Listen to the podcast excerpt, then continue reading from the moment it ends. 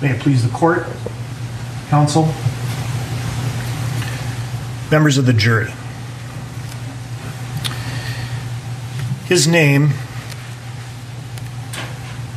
was George Perry Floyd Jr., and he was born on October 14, 1973, in Fayetteville, North Carolina. To his parents, George Floyd Hey Sr., y'all, this is Sam's Aunt Betty. This week, Larcinia Black Trauma in the Media and Creating Black Joy.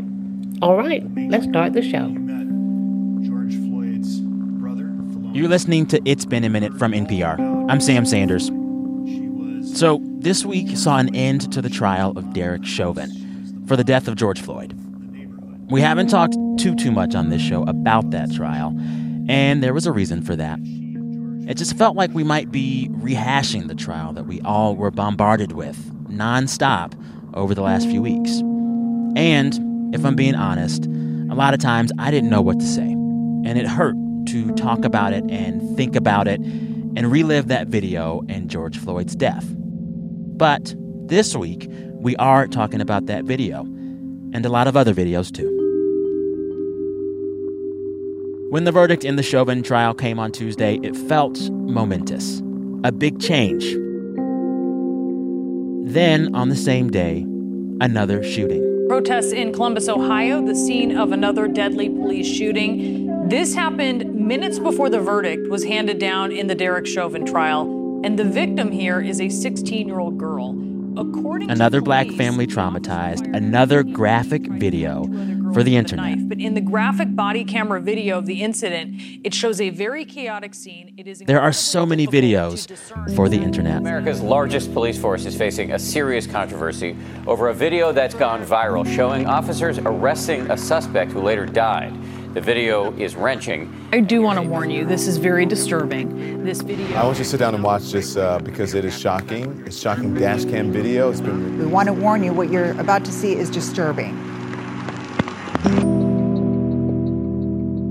On the one hand, these kind of images, they are important and necessary. They document violence for those who would not believe that this stuff actually happens every day. I mean, without the video of George Floyd, would there have even been a trial to begin with? But these videos hurt. And over the course of this trial, and honestly, since last summer, if not before then, I've been thinking about just how much I am asked to consume black trauma on screen iPhone screens, TV screens, even movie screens. I wanted to talk with someone who thinks about things like this a lot Eric Deggans. He is NPR's TV critic. We hit up Eric to discuss how we process the must see TV that these police shootings have become. And I also had some questions about an entire TV and movie industry that sometimes seems to thrive on black pain. You know, I think for me, if I had to offer a review of, in particular, the cable news coverage of this trial, it all felt like must see TV that I couldn't bear to watch. It was too much. And every day when I wanted to try to be informed on the trial as it was proceeding, I could only give myself maybe 10 or 15 minutes of it because it hurt. It just hurt to be living in that moment. And I think it was weird to see parts of my industry, the news media, ask everyone to live in that hurt nonstop for a few weeks. You know what I'm saying? Yeah, I didn't like that. yeah, but you know what's what was really happening. I mean, I I see it a little differently as a TV critic. It's all there if you can handle it and if you want it. We live in a media universe now where you can consume this information in the way that you choose. So you don't you, you don't have to turn on CNN and watch it all. And I was constantly advising people not to do that. Do not put it on mm. like a All day. background while you're doing your work at home because you don't realize how that unsettles you. You don't realize how it agitates you. I mean, they played the video, you know, nine minutes or so in the opening statement. They had a recreation of it. They had the 911 operator talking about it. I mean, you know, they replayed the moments of George Floyd's death multiple times during the testimony. And to say nothing of, you know, the experts sort of dissecting exactly when, you know, he lost his breath and exactly when the life went out of his body. So there's no reason why anyone should feel compelled to have that on in the background or Yes, watch it all the time. Well, Just- and I'm glad you brought that up because one of the big things that I want to talk about in this chat with you is these videos are still constantly shared and constantly on loop. And when these stories are trending in the news, the ratings are up. What does it say about us that, in spite of knowing how traumatic and painful these videos and images of black people being killed at the hands of police are, we still keep watching and we don't look away? Well, I think um, I think different people come to these videos for different reasons. I think people want to see their preconceptions about what happened confirmed, and other people want to see if the narrative that's out there about what's being said they want to debunk it. But I think the thing that's common is that people feel that in viewing the video they will learn some sort of truth that they can only learn by watching the video. And I think what's happened is we've gotten into this pattern where the only way we can quote unquote prove that this stuff is happening mm. is to have an unedited video of it that people can see. Mm. And you can just say, look. That's why the George Floyd video was so much more impactful than other videos that we have seen of other deaths mm. because it was unedited and it was a passerby. It wasn't even somebody who knew who he was. They just filmed it and released it to the public. And so you got a sense that you were getting as close to the objective truth as possible. Yeah. You know, I, I want to pivot away from news media and, and talk about entertainment media and the way that the entertainment that we consume and view is also sharing imagery of black pain and trauma. You know, there's been this discussion going on since George Floyd's death and before about the way that black pain is uh, displayed in the TV and movies that we watch as well. Uh, and there are a couple of TV series that are out now that are full of black suffering.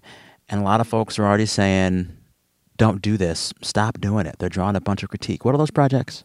Um, well, there is Them, uh, a, a series on Amazon that's out now that um, takes the travails of a black family that moved into Compton in the 1950s when it was mostly white and draws a, a straight line between the racism that they had to face and a horror story. In, in much in the same way that lovecraft country did. It's like a mashup of like lovecraft country and us so uh, so there's that That sounds really heavy, Eric. I know. That sounds really heavy. I know, heavy. man. I know, man. It's. it- I mean, I I have watched um two and a half episodes of it so far. I have, you know, with shows like this, it takes me a while to get through them. Sometimes, I, you know, when they see us, the uh, miniseries on Netflix about the Central Park Five, uh, it took me three tries to get through uh, watching that. Wow. It, because it's hard for me to watch Black Pain. Um, but my as a critic, what I always say is I always ask does the storytelling and the story that you're trying to communicate justify the pain that you're showing? In terms of looking back on this cluster of projects over the last few years that are showing black trauma, black pain, I mean, even thinking about HBO's Watchmen, was there one of these that just didn't at all get it right? The most egregious, the one where the violence was the least justified to push the story along? See, I wouldn't even get close to finishing something like that. Um, so I, I, I, nothing jumps to mind. I feel like Lovecraft and Watchmen justified their use, but it, they were both jarring. They both recreated the Tulsa Race Massacre. And Watchmen, in particular, recreated the Tulsa Race Massacre in a way that you saw the. It gave you a glimpse of the full scope of that attack, where you know planes may have dropped incendiary devices on the the black district in Tulsa, uh, and Would uh, that show have been perceived differently now as opposed to when it came definitely out a few years ago. definitely, ago? Definitely, I think there's a sense out there that there is even less tolerance for depicting black pain because we've been through everything with George Floyd. Lovecraft Country came out the summer after George Floyd's death, so we were just starting to be inundated with that video and the ramifications of it. I think if Lovecraft came out, you know, six months later, people would have had much less tolerance for it and much less of a taste for it. You know, I, I think we're reaching this point when you think about Game of Thrones. Okay, Game of mm-hmm. Thrones took a, a lot of criticism for how it depicted sexual assault against women Yeah. and how it depicted it graphically and how it depicted it in a way that was almost titillating. And the backlash, I'm convinced, con- um, pushed HBO to stop doing that in other shows. And so I think the industry kind of at some point realized that graphically depicting rape just was not going to be tolerated by the audience that it was trying to reach with these high quality projects. And so I wonder if we're not going to get to that point with depictions of black pain. So, preparing for this conversation and talking to you right now, I feel like, and I want you to check me on this, I feel like something about our American psyche and our society, there's a. An oftentimes perverse obsession with depictions and portrayals of black pain on screen. And it's in this sad way, it's always been marketable, if not profitable. And I'm betting that if we look back through TV history, we can see it a through line throughout. I don't know. You know more about TV than I do. Am I am I right when I go there? Does this feel like I think that's been with us for a long time? Yeah, yeah. Do you remember Roots? Oh, I do. My mother let me watch. My mother had my brother and I watch Roots when I was like seven, and I was like, "Mom, you sure you want to do this?" And she was like, "You got to see it." I watched it with my kids when they were nine and ten. Wow. Yeah, man. And I watched it. Uh, I watched it when I was in the fifth grade. I want to say maybe. Um, I, I just remember walking around being angry at white people. I was Yeah. just so upset with white people um, after I watched that. But uh, so yeah, it has been with us. I mean, you know, Roots is is uh, I think 75, 70 76, something, something like that. So, uh, in mid 70s. Yeah. Uh, so at least since then. But here's the other here's the thing again, here's another way to look at it is that this is how you get white people to care. Mm. This is how you get white people to care about black issues is that you wrap them up in stories about black pain and they are dramatic enough to get their attention and get them to think about the ideas that you want to, you know, sort of handle. Yeah. And and and so I just feel like we got to get to a point where it's not about constantly opening up the same wounds to get the same attention. We got to figure out a way to encourage filmmakers to tell stories that are about black issues and that feature black characters, but aren't always centered on the typical kinds of black pain um, that fuel Yeah. these stories. Well, and and it's like I I want to close just by saying to like all of the listeners out there, you're hearing it from Eric and from me. Black people are more than our pain. There are black people in the future, and in that future, we sure do hope to not be having to circulate videos of us getting shot. Let us live in that future. Yeah. And and you know, beyond being more than our pain, we're also more than just comedy. You know, that's it feels like that's those are the two things we get from Yeah. from entertainment. We get we get Kevin Hart or we get, you know, Them. And maybe there's a way There's a that- whole lot more. there's a whole lot more in in the middle there. Yeah. And yeah, I mean I would I would love to see that.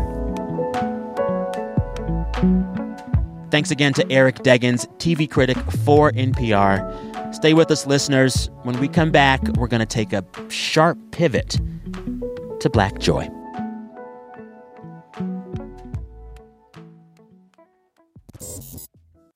Support for this podcast and the following message come from Best Fiends. If you find yourself choosing the longest checkout line, that can only mean one thing. You've downloaded Best Fiends, the five star rated mobile puzzle game, which means where others see a hassle, all you see is a chance to play one more level a few more times. Turn dull moments into pockets of fun. Download Best Fiends free today on the App Store or Google Play. That's friends without the R. Best Fiends. I'm Yowei Shaw. I'm Kia Miakka Natisse. We're the hosts of the NPR podcast Invisibilia. You can think of Invisibilia kind of like a sonic blacklight. When you switch us on, you'll hear surprising and intimate stories. Stories that help you notice things in your world that maybe you didn't see before. Listen to the Invisibilia podcast from NPR. My next guest came on the show to talk about the newest season of her HBO sketch comedy series. It's going to be a fun chat.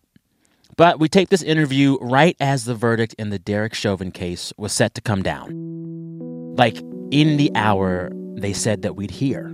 So there was no way that we could avoid discussing that and how hard these last few weeks have been.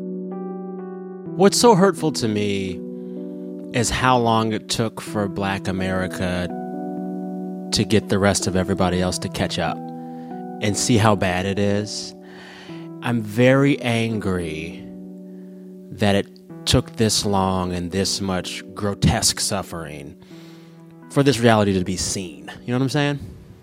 Yeah, it's really, when you think about it, a little bit gross because I've definitely seen people tweet, like, well, I didn't know this was this big of a problem. And now that I've seen this case and this case and this case and this case, and when you think about that, it's like, oh, that meant that there was a number of people that it took you to feel empathy. You kind of have to ask yourself, where are my empathy levels that it didn't take just one for me to be like, this isn't right? That is Ashley Nicole Black. Her show on HBO, it's called A Black Lady Sketch Show. And it is exactly that a comedic sketch show in which just about every face you see, every voice you hear, is a black woman. A Black Lady Sketch Show is out with its second season this weekend. I got to watch a bit, and I gotta say, it offers a nice alternative to all the black pain and trauma we've all been seeing nonstop recently in the news. I was able to watch the first two episodes before this interview.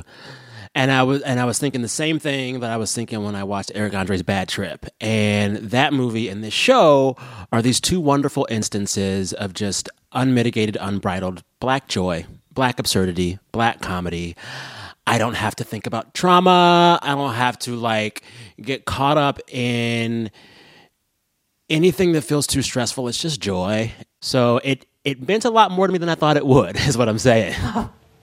Thank you. I think that's also how we as a people have survived for this long is that we do find joy and art and beauty in a lot of difficult things. Like I personally, and I'm sure a lot of people can relate, a joke that someone tells at a funeral, you will laugh harder than yeah. you will at any other joke. And so I think part of what can be radical about sketch is that it allows for um, so much change to play so many different characters to go to so many different environments to see one performer one cast in so many different lights which is just what the nature of sketch is. But then when we are doing it as black women it does become radical because we're so used to seeing black women in one light which is often connected to suffering unfortunately. Yeah. Or even just seeing black women in spaces doing things you don't usually see. Like there's one sketch from season one, which I uh-huh. really love. It's Black Lady Courtroom. What in the baby hair? It's a Black Lady Courtroom. Black Lady Courtroom. Black Lady Courtroom. You've got a courtroom with a judge and a jury and lawyers and defendants and prosecution and a bailiff, and they're all black women and it is this celebration in the first season. All these black women excited to see this thing that they have not seen before, and it becomes a party. You brought it back in season two. What makes y'all hold on to that sketch? That was probably the number one sketch that people responded to on Twitter, on hmm. Instagram. Huh. We got so many beautiful pictures of people being like black lady surgical suite black lady dentist office like wherever that was happening in real life people were yeah. taking their picture and send it to us That's so awesome. we couldn't yeah we could not come back and not go back to that because we just have to honor those fans who are telling us how much that sketch meant to them and to me that's like such a classic sketch because when i wrote it a lot of times i just like try to think of a very small moment in life and try to think, okay, how could you blow this out to its biggest, you know, comedic conclusion? And that moment where you look across the room and make eye contact at another black woman and you're happy that she's there, but you don't necessarily feel like you could say that out loud and you guys just have that little silent look. I just wanted to blow that out comedically as much as possible. But then seeing the audience response, it was like, oh yeah, they have that moment too, and it's relatable to them, and that's why they love that sketch that much. And of course, coming out of quarantine, everyone wants to have a lot more of those moments, right? Where you're Yeah. just just seeing people is exciting right Yeah. now. Yeah. Black Lady After Times. That's what we want. Yes. um, so when we talked last, you were working on Samantha Bee's show, um, which has a team more diverse than most late night shows, but like it wasn't all black when you were there. What is the biggest shift in just your work day, day to day, working with and in a team as black as the one that you're on now versus, I don't know, any other team? Yeah, two big things. Um, from a writing standpoint, you just have to explain yourself a lot less. Mm. And so when I got into an all black woman room, and actually the first sketch that I pitched on the very first day was that Patti LaBelle sketch. So many times said it was forever. Oh my God. Patti LaBelle is in your house. I know. Said I love would Every time I get dumped, here comes Patti LaBelle with all her octaves. Something I started my pitch. You know Patti LaBelle. and in that room, everybody knows Everybody Patti knows LaBelle. You don't have to do Yeah. Yeah, you don't have to do that work. How does And that feel? then It feel I mean, I just had extra energy left over. It felt great. yeah. Yeah. Um, and then as an actor, the biggest thing, and a lot of black actors, particularly women, talk about this, is just being able to walk in the hair and makeup trailer and know that the person in there knows how to do your hair and makeup. Yeah. Having experienced both kinds of workspaces, some that are all black or close to all black, and those that aren't, what might you recommend folks working in spaces that aren't all black or aren't all women do to make those spaces better for black people than for women and black women? That's a great question. Um, uh, a big thing and a small thing. A small thing in Mm-hmm. comedy, comedy can be really competitive because everyone's trying to get their Yeah. joke in. And I noticed that Yeah. once you get above 50% women, it's much less competitive. And women are much more likely to be like, her joke is better, take that one. Um, and that is just a more pleasant experience. Okay. And then on a bigger level, I think people need to reduce their defensiveness around race. I think a lot of times in the Mm. room, you know, you're having these conversation about a story and you might say something like, "Oh, well, maybe we don't want to represent this character that way," or um, I know that you're just like innocently pitching this, but this is kind of a trope about black people, and, and maybe we don't want to do that. And I think the natural response to that for a lot of white people is to immediately be defensive and be like, You called me racist, and I'm not. I mean, Sharon Osbourne is doing the I'm not racist tour right now, you know? And I think that if you can just, when that feeling comes up, take a deep breath and stop. That moment, if you choose to indulge your defensiveness and shut that person down, you could shut that creativity down in the room. You could be setting yourself up for a month of long, quiet days, as opposed to, you know, just take a deep breath and be like, oh, that's hard for me to hear, but thank you for telling me. You know what? I'm going to sleep on that and let's talk about it tomorrow and just um, not immediately respond with that defensiveness. Yeah. As the great Tyra Banks said, learn something from this. We were rooting for you. yes. All right, more with Ashley Nicole Black in just a minute.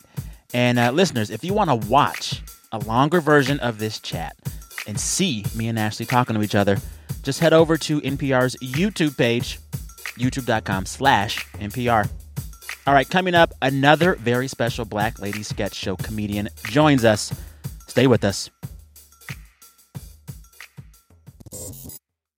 Support for It's Been a Minute and the following message come from Mini Cooper, who wants to make sure that anytime you get in your car, it feels like the best part of your week. Many designers know that it's the unique touches, from iconic racing stripes to Union Jack taillights, that bring real fun and excitement. That's why Mini owners can customize so much more than just the color of their car. They can tailor the design of the seats, the steering wheel, and even the interior, all to support the idea that no two Mini should be alike. And there are lots of Mini owners who take it even further, so don't be surprised if you see a Mini in leopard print or one with butterfly doors. There are many out there with truck beds, surfboard racks, and even one with snow tracks to drive on the ice in Antarctica. Because just like no two Mini are alike, no two Mini drivers are alike, but they're all pretty good together. Steer over to miniusa.com to explore the full 2022 lineup.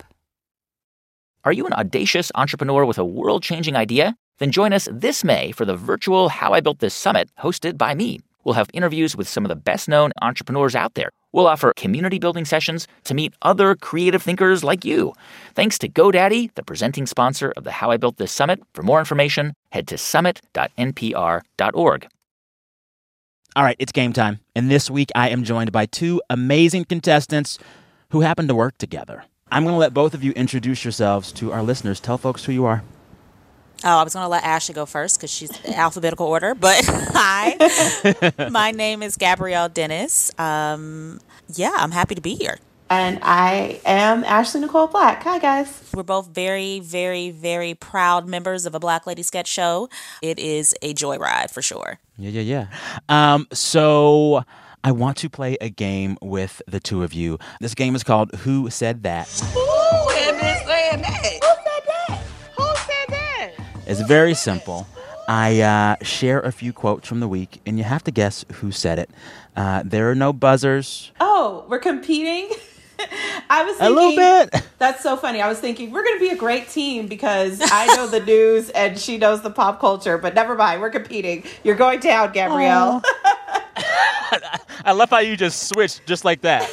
Ashley plays no games, and I accept the challenge, even though I don't really have that much confidence in my pop culture these days. All right, here is the first quote. Tell me who said it. I am very outspoken about the things that I believe in. I understand that sometimes my messaging can lose its meaning when I get emotional. I am human. Ooh. This is a celebrity singer who got in trouble for some stuff she said about yogurt. Oh, Demi, oh, Demi Lovato. yeah, yeah, yeah. So tell folks what happened with this. It's kind of bonkers. The thing is, I didn't really know exactly what happened. I'm a headline reader, so I remember it just being something about Froyo. She refuses to do something about Froyo, and I was like, okay, girl, live your life. Yeah, I'm the same way. Yeah. I saw the headline. I was like, Demi's mad at yogurt. I was like, I can't get into this. There's other things going on. Demi's mad at yogurt. yes. It was one of those stories where you were like, what? Huh? Why? Um, so that quote comes from singer activist Demi Lovato, and she got in trouble because on her Instagram last weekend, she posted these stories criticizing this random small business called The Big Chill because they were promoting sugar free cookies and other diet foods. And Demi said that perpetuates a society that not only enables, but praises disordered eating. And everyone was like, "Mm, that ain't it. yeah, I mean, there are bigger targets. there are m- much bigger targets. I feel like she might have been hangry that day. Yeah. That's what that was. Well, and so I'm just like, we can have a lot of conversations about how our culture around food is bad and perhaps broken, but can we leave yogurt out of it? They ain't never hurt nobody. Yogurt's just out here trying to give us the probiotics, man. Chill, Demi. This just ain't for you. Let it go. In fact, big chill, Demi. Big chill. hey, hey. I don't know who got that first point. Scouts honor, tell me who got it. We're going to give it to Gabrielle because she had the best joke. That's how we award points on Black Lady Sketch Show. yeah. It doesn't matter who's right, it matters who's funniest. I like that. All right, here's the next quote. This one, uh, tell me what we're talking about. The quote is It's very possible that we're into a new denim cycle. What's that new cycle? Jeans? I don't understand. Jeans, are uh, a new style of denim. There was a certain style that like the millennials used to wear. Everybody's comfortable now, like big loose jeans. Yes, that's it. Skinny jeans are out, loose jeans are in. Y'all got it. Um, that quote actually came from a New York Times trend piece all about the fall of skinny jeans. That quote came from Chip Bergh talking to the New York Times. He's the chief executive of Levi's. And this whole piece was all about how very loose jeans are in and skinny jeans are out and it's a generational thing. Well, I think our gynecologist will be happy about this trend because the skinny jeans were not the healthiest options. Okay, so one of you is on board. what about the other contestant? Are you down with the big jeans? Oh, I'm down with the big jeans. I mean, I'm down with everything big, loose, and comfortable. That's been the vibe all pandemic because, hello, um, who are we trying to impress? Come on. Come on. Who got that point? I think we both did. Oh, these these collaborative colleagues. oh my goodness. Okay, let's say that this last one is the actual tiebreaker. and it is um, I'm laughing before I even start. I'm going to read what this like inspirational sign actually reads and you got to tell me what they were trying to say on the inspirational sign. The sign read She be so. She lev she. Could ed did. She be so. Say it again. Yes, she be so. She lev she. Could ed did. I don't know. And I used to be a writing teacher. I pride myself on being able to find meaning in the p- most poorly written thing, and I do not know what that is trying to say. It sounds like a popular saying, but chopped up. Okay, so it is so it so it has been broken up. It's a quote that should read a certain way, but the way that it was put on the poster board signage, it's broken up and confusing. I actually want to see if someone from my team can chat a link to the tweet. Oh my gosh. You see it? yes. She believed so she could. Wait, she believed she could, so she did. Wow. And somebody really thought they were doing something with this. It's so bad. Every time I look at it, I start laughing all over again. How do we describe this for people that cannot see this sign? Ashley, take a crack at it. It's those signs, you know, when you go to somebody's house and the person who cuts their children's snacks into stars and heart shapes. And then when you go to her house, she has a bunch of inspirational signs all over her walls. It's one of those signs. Live, love, laugh, all in like separate. Um, what is the thing that's called? It goes on the. A triptych. It's a triptych, but they broke it up in all the wrong places. Of all the places you could have broken it up, they made the wrong choice every time. Who thought this was a good idea? Is this for sale on Etsy or something? It's in the Etsy font. so, on that note, I'm going to let someone else declare the winner of this game because I really was doing bad at keeping track. Uh, y'all can actually pick. Who do you want to win? I say you won by bringing us the fun and enlightening us with new educational information that we can add to our toolbox of conversations on topics for the week. I have never. Is this your first time winning? One who said that. Congratulations. Congratulations. Thank you. Uh, thank you both uh, for making a new season of a Black Lady Sketch Show. Folks, you can watch it this weekend and see and hear my guests and their jokes and their sketches on that show. Thank you both so much. I really appreciate it. Thanks, Thanks for having us. That's Ashley Nicole Black and Gabrielle Dennis. They are two of the Black ladies from HBO's Black Lady Sketch Show. Now it's time to end the show as we always do. Every week, listeners share the best thing that happened to them all week. We encourage folks to brag, and they do. Let's hear a few of those submissions. Hi, Sam. It's Abby from Olympia, Washington. The best thing that happened to me this week was that my family finally got to meet up with my cousin's family for our delayed beach trip. It was great and a much needed break. Hi, Sam. This is Saul Lopez calling in from just outside of Portland, Oregon.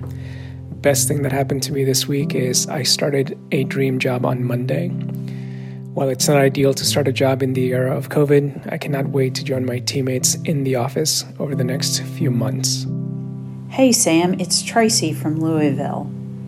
The best thing that happened to me this week is we found out one of our COVID ECMO patients that had been on ECMO for over 90 days finally got transferred to a rehab facility.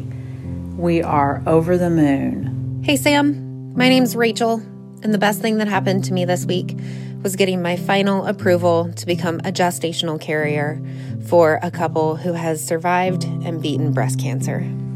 Hi, Sam. Best thing that happened to me this week is after six years, I continued to get another great checkup at my cancer doctor. In these six years, I've been able to see my son and daughter both graduate from college. And this week, I realized that the wish I made at the Trevi Fountain over 10 years ago was to see them live their dreams was in fact true because they both have. Thanks so much, Sam. Have a great week. Thanks, Sam, for your show and all that you do. We love listening to you. Have a great week, Sam. Thank you. Love your show.